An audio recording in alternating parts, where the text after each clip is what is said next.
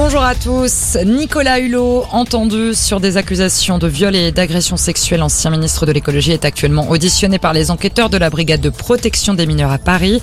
Il comparait librement. Six femmes avaient témoigné en novembre dernier dans l'émission de France 2 Envoyé spécial. Elles accusent Nicolas Hulot de viol ou d'agression sexuelle. L'une d'elles était mineure au moment des faits.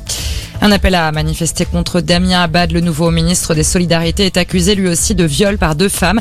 L'Observatoire des violences sexistes et sexuelles en politique organise un rassemblement ce soir à 18h à Paris pour demander son départ du gouvernement.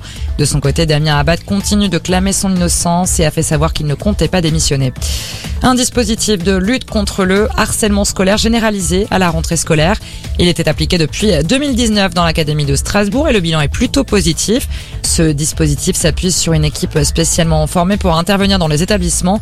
Elles sont chargées de recueillir la parole des victimes, de s'entretenir avec les parents et de recevoir le harceleur présumé. 24 février, 24 mai. Voilà trois mois jour pour jour que la guerre en Ukraine a commencé. Et depuis le début du conflit, ils sont 85 000 à avoir trouvé refuge en France.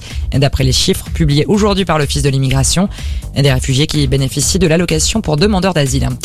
C'est confirmé, on compte trois cas de variole du singe en France. Santé publique France l'a annoncé hier soir. Des cas de variole du singe ont également été enregistrés au Royaume-Uni, en Australie ou aux États-Unis. Les autorités américaines vont vacciner toutes les personnes qui ont été en contact avec des patients atteints par la maladie. Le tennis, troisième jour à Roland Garros avec d'abord la victoire facile d'Alizé Cornet, tombeuse en 2-7 seulement de la japonaise Misaki Doi. Autre qualification, celle de Richard Gasquet qui s'est défait du sud-africain Lloyd Harris.